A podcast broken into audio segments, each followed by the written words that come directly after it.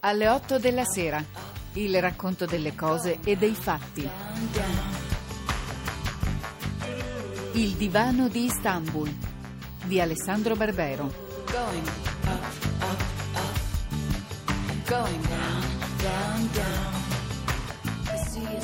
Il governo dell'impero ottomano si reggeva su uno strano equilibrio fra un sultano onnipotente ma inaccessibile e i suoi ministri potentissimi ma dipendenti in tutto dalla volontà del sultano.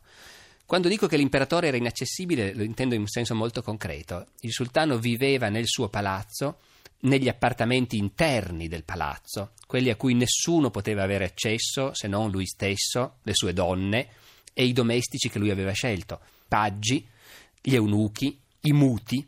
Di muti si faceva un grande uso, si cercavano apposta per prenderli al servizio del sultano in modo da essere sicuri che non avrebbero spifferato in giro quello che succedeva a palazzo e non avrebbero disturbato il sultano parlando. Nelle stanze interne doveva regnare il silenzio, o tutt'al più la musica, e il sultano, se voleva, poteva vivere giornate intere senza che nessuno lo disturbasse, rivolgendogli la parola. Soltanto il gran visir aveva diritto di accesso al sultano, nel senso che aveva un'udienza quotidiana per tenerlo informato sugli affari di Stato. Tutti gli altri ministri, anche i più potenti, non avevano diritto di accedere alla persona del sultano se non erano convocati. Questo ovviamente creava un sistema molto particolare. Il sultano poteva risultare una figura suprema, inaccessibile, intoccabile, ma che in pratica si interessava molto poco degli affari di Stato. E in effetti questo ruolo simbolico era un ruolo estremamente importante. Il sultano esisteva per quello che rappresentava, più che non per le decisioni che poteva prendere. Si pensava che il sultano incarnasse il potere, la forza dell'impero in modo tale che la sua vista poteva risultare addirittura intollerabile e per questo bisognava risparmiarla alla gente. C'era l'usanza quando un ambasciatore veniva ricevuto in udienza dal sultano che l'ambasciatore veniva condotto dentro la sala del trono da due funzionari che lo sorreggevano per le ascelle e non lo lasciavano mai andare, faceva la riverenza, poi tornava indietro, sempre tenuto su sotto le ascelle. E in Europa si diceva che questo era stato introdotto perché un giorno un ambasciatore aveva cercato di accoltellare il sultano e allora per timore di altri tentativi di assassinio bisognava che chiunque compariva alla vista del sultano fosse trattenuto. Ma in realtà la spiegazione ufficiale era un'altra. Si temeva che un ambasciatore, trovandosi di fronte alla vista del sultano in tutto il suo splendore, potesse svenire e quindi bisognava sorreggerlo. Ora, di fronte al sultano in tutta la sua gloria stava il gran visir, che era tecnicamente suo schiavo, che era figlio di cristiani e spesso di poverissima gente, e che però di fatto gestiva tutto il potere nell'impero. Sotto il Gran Visir c'era il governo, il divan, come lo chiamavano, che comprendeva gli altri visir, ce n'era tutta una serie, il secondo visir, il terzo, il quarto, il quinto, i principali capi della magistratura, i giudici militari, a volte il tesoriere. Ecco, questo gruppetto formava il governo e lavorava regolarmente quattro giorni alla settimana. Il governo si riuniva il sabato, la domenica, il lunedì e il martedì che può sembrare bizzarro finché non pensiamo che il giorno festivo era il venerdì naturalmente. E quindi il sabato era il primo giorno di lavoro. In questi quattro giorni il governo sedeva tutto il giorno a lavorare eh, senza smettere neanche per il pasto, veniva servito sul posto un pasto frugale per i ministri e per le centinaia di funzionari e di impiegati che li accompagnavano un osservatore italiano nel Cinquecento dice sarebbe una spesa pazzesca mantenere a spese del sultano tutta questa gente che mangia a palazzo quattro giorni alla settimana. Sarebbe una spesa pazzesca se in quei paesi si usassero le delicatezze nostre d'Italia.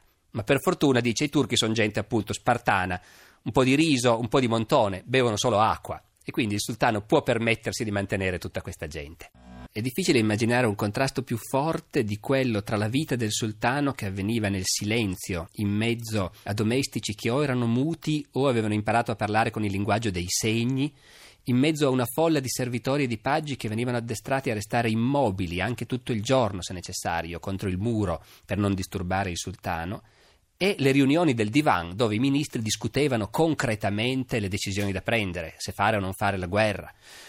Le riunioni del divan avvenivano in assenza del sultano, dopodiché il gran visir andava a riferirgli quello che si era discusso e quello che si era deciso. Apparentemente questo metterebbe un potere immenso nelle mani del gran visir, e in molti casi era davvero così. Ma bisognava fare attenzione perché nella stanza dove si riuniva il divan c'era una finestrella chiusa da una grata, in modo tale che non si vedeva dall'altra parte, e dall'altra parte c'era una stanza dove se voleva il sultano poteva sedersi e seguire i lavori del governo. Nessuno sapeva mai se il sultano era lì che stava ascoltando oppure no. E di conseguenza il Gran Visir doveva stare molto attento quando andava poi la sera a riferirgli l'andamento delle discussioni. I visir, i pascià, rappresentano un'elite politica, lo abbiamo già detto, straordinaria, reclutata in un modo del tutto insolito. Nessuno di loro è turco, nessuno di loro come lingua materna parla il turco, parlano tutti come lingua materna il serbo-croato, che infatti è probabilmente la lingua più diffusa a palazzo, l'ungherese, l'albanese, qualche volta l'italiano. Questo rende più facile per loro imparare la stranissima lingua che si usava nel palazzo imperiale e in tutta l'amministrazione di governo dell'impero ottomano, che non era propriamente il turco. La base naturalmente era il turco, ma era una lingua mescolata, in cui si usava un'enorme quantità di parole arabe, di quella cioè che era la lingua della religione islamica, e un'enorme quantità di parole persiane, perché la cultura persiana era vista dai turchi come una cultura più antica e più prestigiosa della loro dal punto di vista letterario, poetico e così via. In questo senso, l'elite dell'impero che noi sbagliando chiamiamo l'impero turco era molto poco turca e parlava una lingua che i turchi di oggi non capiscono. L'ottomano è un turco che oggi è diventato completamente incomprensibile e non solo perché era scritto con i caratteri arabi mentre le riforme del Novecento hanno introdotto naturalmente, come sappiamo, i caratteri latini per il turco, ma proprio perché il vocabolario era quasi completamente diverso. Questo è un grosso problema, fra l'altro, anche per gli storici, perché non soltanto chi come me non è uno specialista di, di queste cose e purtroppo non sa il turco, ma gli stessi turchi fanno fatica a leggere i documenti dell'epoca ottomana, devono imparare apposta quella lingua per poterli leggere. Dopodiché appunto questa elite aveva elaborato una cultura molto sofisticata, con un'enorme enfasi sulla retorica, sui formalismi. La lingua stessa che usavano li aiutava in questo senso e tutta la diplomazia dell'impero ottomano, come dire, eh, risente del profumo di questa retorica. Io voglio qui fare un esempio. Leggo l'inizio di una lettera mandata dal Gran Visir al re di Francia. Ci sono molti superlativi, spero che non vi annoierete, ma è, è, indicativo sapere come si esprimevano i visir quando facevano diplomazia, quando facevano politica. Al re di Francia si scrive così: Serenissimo, cristianissimo, potentissimo e antichissimo per successione, più onorevole fra molti altri principi e signori, più grande, valoroso e scelto principe, colmo d'ogni virtù e rinomanza, tu che sei sempre stato e sei più che approvato e conosciuto, amicissimo della sublime porta e del nostro potentissimo imperatore, alla serenissima e cristianissima maestà del re di Francia. Spero che non vi siete ancora annoiati perché viene il meglio. I saluti. Con gli odorosissimi fiori, la felicissima e freschissima aria del mattino, inviamo innumerevoli migliaia di saluti da parte della nostra affezionatissima e cordialissima amicizia.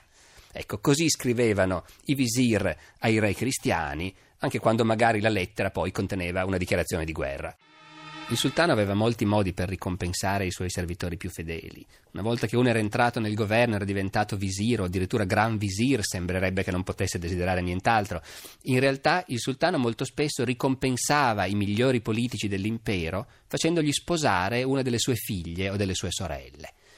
Questo era un onere e un onore al tempo stesso, perché anche in questa civiltà che non era certamente femminista e dove le donne avevano un ruolo molto limitato, eh, però la figlia del sultano era una che contava. Tutte le figlie dei sultani avevano diritto a portare anche loro il titolo di sultana e uno aveva un bell'essere il gran visir. Se sua moglie era la sorella del sultano, in casa non è ben chiaro chi comandava a questo punto. Dunque si trattava di un modo sottile per legare ulteriormente al sultano i principali ministri, e però per loro era anche una risorsa. Le donne, paradossalmente, erano l'unico modo con cui gli uomini più potenti dell'impero potevano cercare di comunicare con il sultano al di fuori dei vincoli ufficiali. Noi sappiamo che uno aveva un bel essere ministro, non aveva diritto di rivolgersi al sultano, soltanto il gran visir aveva udienza. Ma le sultane, le mogli e le figlie del sultano, giravano liberamente, avevano accesso all'arem di palazzo, potevano andare a trovare il babbo o il fratello e sussurrargli nell'orecchio quello che gli aveva suggerito il marito. Di conseguenza, avere per moglie una sultana era uno dei modi con cui un politico dell'impero ottomano poteva mandare avanti i suoi intrighi e l'unico con cui poteva arrivare ad avere un accesso diretto alla persona del suo signore. Gli intrighi erano una parte fondamentale nella vita di questi ministri. Sappiamo da tutte le testimonianze, e forse è normale in qualunque situazione, ma insomma adesso stiamo parlando dell'impero ottomano e dei suoi visir, che si odiavano fra loro, che cercavano in tutti i modi di rovinare il concorrente, di conquistare onori, uffici, ricompense e di sottrarli all'altro. In teoria erano tutti schiavi del sultano e lavoravano per lui. In realtà ognuno lavorava per costruire la propria carriera e per accumulare la propria ricchezza. Tutti i visir, tutti i pascià erano straricchi. Il sistema stesso dell'impero faceva sì che si arricchissero, non tanto per gli stipendi che prendevano, quanto perché era, le possibilità di prendere bustarelle erano infinite. Qualunque decisione sottoposta al divan richiedeva comunque che si muovessero degli interessi e i soldi restavano attaccati alle dita dei visir, inevitabilmente, lo sapevano tutti. Sapevano tutti che gli enormi palazzi, la quantità di schiavi e di schiave, gli harem, le ville sul Bosforo, le barche, le navi, tutto ciò che formava il lusso della vita dei pascià derivava in gran parte da ricchezze acquistate male. Gli occidentali a volte si stupivano che i sultani tollerassero questo sistema, questo sistema per cui tutto nell'impero si doveva pagare, per tutto bisognava tirar fuori dei soldi, e i soldi andavano a tutti i livelli della gerarchia, ma al vertice si accumulavano ricchezze colossali. Poi in realtà, quando capivano bene come funzionava il sistema, gli occidentali non si stupivano più, perché il visir che aveva accumulato i milioni di monete d'oro era pur sempre uno schiavo del sultano. Quando moriva, il sultano, se voleva, si riprendeva tutto. Non era necessariamente così, se il visir aveva sposato una sultana, ovviamente lei contava, ma sul piano teorico il sultano poteva sempre riprendersi tutto e non sono pochi i casi di un visir strapotente che all'improvviso cade in disgrazia e in quel caso il sultano ha il diritto di farlo strangolare. Non deve chiedere il permesso a nessuno, non sta violando la legge, ha potere di vita e di morte su di lui. Molti gran visir finiscono in questo modo, con un giannizzero che arriva all'improvviso a casa con un ordine e con una corda d'arco per strangolarlo, Dopodiché molto spesso il sultano prende possesso dei palazzi del visir e fa scavare sotto i pavimenti per cercare dove ha nascosto le monete d'oro. E in questo modo l'enorme flusso di corruzione che arricchiva i governanti, almeno secondo gli ottimisti, tornava poi nelle casse dello Stato. Parliamo della solitudine dei ministri che governavano l'impero ottomano e vediamo la differenza schiacciante rispetto a ciò che accadeva in Occidente. In Occidente un ministro importante era sempre un uomo che aveva alle spalle una famiglia, una dinastia, degli antenati. Nell'impero ottomano un ministro importante era un figlio di povera gente, un figlio di pastori. In Occidente un ministro era una persona importante per il nome che portava. A casa sua aveva dominazioni enormi, ricchezze, palazzi, che aveva ereditato dagli antenati e che avrebbe trasmesso ai suoi figli. Si sentiva parte di un lignaggio. Nell'impero ottomano niente del genere. Un uomo era solo, era solo di fronte al suo sultano che poteva fare di lui un uomo potentissimo e ricchissimo o poteva farlo uccidere schioccando le dita. Si accumulavano ricchezze, ma si sapeva che alla fine quelle ricchezze si sarebbero perdute. Nessuno poteva essere sicuro di lasciare ai suoi figli qualcosa. Nessuno nell'impero ottomano riceveva un incarico perché era figlio di. Ovviamente la natura umana è quella che è, e quindi noi sappiamo che i visir, i pascià, cercavano in tutti i modi di creare una posizione per i loro figli ma finché l'impero ottomano rimane una costruzione politica vitale, sappiamo anche che c'era una fortissima opposizione contro questo. L'idea che il figlio del primo ministro fosse nominato a un qualche incarico, anche secondario, solo perché era suo figlio, suscitava scandalo, suscitava discussioni, proteste. E gli ambasciatori occidentali spalancano gli occhi esterrefatti perché in Europa occidentale è del tutto normale che uno riceva incarichi, posti di potere e così via a 18-19 anni semplicemente per il nome che porta, perché è figlio di qualcuno. Dunque nell'impero ottomano non esiste la nobiltà, non esiste assolutamente un ceto che sia privilegiato per nascita e che abbia diritto di perpetuare i propri privilegi. I potenti sono potenti come singoli individui.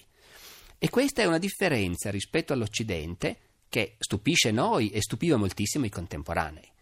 La cosa che sorprende di più quei pochi italiani o francesi o spagnoli che capitano nell'impero ottomano nel Cinquecento e nel Seicento è proprio questa, compaiono alla presenza di questi ministri che siedono in palazzi sontuosi, in vesti in tessute d'oro, circondati di domestici, e sanno in cuor loro, questo qua in realtà è il figlio di un pastore. L'hanno raccattato in un fosso, andava in giro scalzo dietro alle pecore e adesso è qua che governa il mondo. Questa è una cosa che agli europei occidentali dà un fastidio tremendo, perché loro sono invece imbevuti, parlo dei nostri antenati del 4, 5, 600, sono imbevuti di questa idea che quello che conta è la nobiltà, che le persone che comandano devono comandare perché appartengono alle famiglie giuste, perché hanno gli antenati.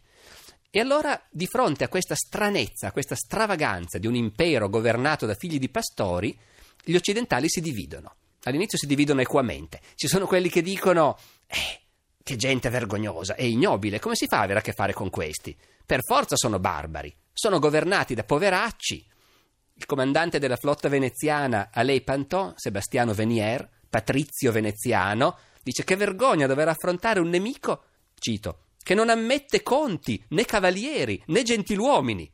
È una cosa inaudita. Ma ci sono anche quelli che dicono: attenzione, perché avremo qualcosa da imparare da questa gente. Questi saranno anche figli di pastori, ma sanno governare il mondo. E allora può anche darsi che noi, noi cristiani, noi occidentali diremmo adesso, abbiamo capito male come funziona il mondo. Forse, se vogliamo tenergli testa, dovremmo capire anche noi che la mobilità sociale è necessaria. Va detto che finché l'impero ottomano è percepito come una minaccia, questi discorsi corrono fra le ambasciate e le corti d'Europa. Poi appena si comincia a pensare che tutto sommato gli europei sono più forti e l'impero ottomano è in declino, questi discorsi spariscono e gli europei si tranquillizzano nella coscienza che le loro idee sulla nobiltà, la gerarchia, il sangue, il lignaggio sono quelle giuste. E questa è la mia storia. Alle 8 della sera, Il divano di Istanbul di Alessandro Barbero.